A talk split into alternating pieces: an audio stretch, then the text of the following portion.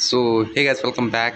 And i know this is not a perfect audio and perfect podcast call the fan is वो चल रहा है तो Hindi English नहीं आती गाइस तो प्रॉब्लम है थोड़ी सी बियर कर लो गाइस गर्मी बहुत है, इतना मैं टाइम नहीं बैठ सकता बिना पंखे के.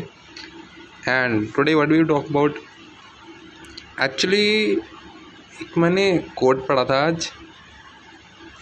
उस पर लिखा था, हमको उसके ऊपर डिस्कस करने की ज़रूरत है तो उसमें लिखा था कि, क्या लिखा था, बता रहा हूँ यार, कि eating healthy with tension tension in the sense stress anxiety depression किसी में भी will be treated as unhealthy studies हुई हुई हैं इस पर नॉट द थिंग कि ऐसे ही बोल रहे हैं।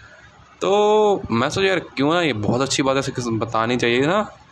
तो गाइस आप कोशिश करा करिए, पहले तो हेल्दी खाने की। आई नो हेल्दी खाना हमारे लिए इतना ज़्यादा पॉसिबल नहीं होता एज अ बिंग जब भी family you can't eat healthy all the तो ठीक है, बस वो डिफरेंट बात है बट यार स्ट्रेस क्यों आता है? बट यहाँ पे एक डिफरेंट पॉइंट भी है, मैं सोच रहा था यार कि जिनको स्ट्रेस होता है एंगजाइटी होता है डिफरेंट वो खाना खाते नहीं है। बट वो बात सही है। वो खाते उनको खाया नहीं जाता। बट कुछ लोग ना अननेसेसरी खुद को प्रेशर रखते हैं, खुद को प्रेशर ऑटोमेटिकली बना लेते हैं। जबकि वो डिप्रेशन में होते हैं वो खुद को बोलते रहते हैं कि हाँ मैं डिप्रेशन में हूँ डिप्रेशन में हूँ।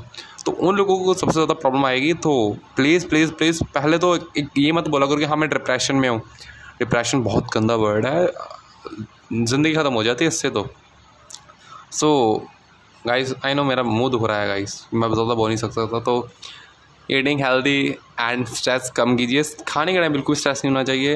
एंड सेकंड थिंग इज़ खुद को कभी मत बोलना कि आप डिप्रेशन में हो। यू आर बेस्ट आपके पास आपकी हर एक प्रॉब्लम का सोल्यूशन है। आप सब कुछ कर सकते हो तो ज़्यादा टेंशन मत लिए टेंशन लेने की ज़रूरत नहीं, क्योंकि यार जो प्रॉब्लम्स आ जाए पाँच साल के बाद बिल्कुल भी मिनिमम होंगी। Minimum point zero one percent रहेंगी। सो कोई फ़र्क नहीं पड़ता जो आज प्रॉब्लम है कि ज़िंदगी भर रहेगी। नो बस आपको जीना आना चाहिए। वरना लाइफ तो चल रही है। बाय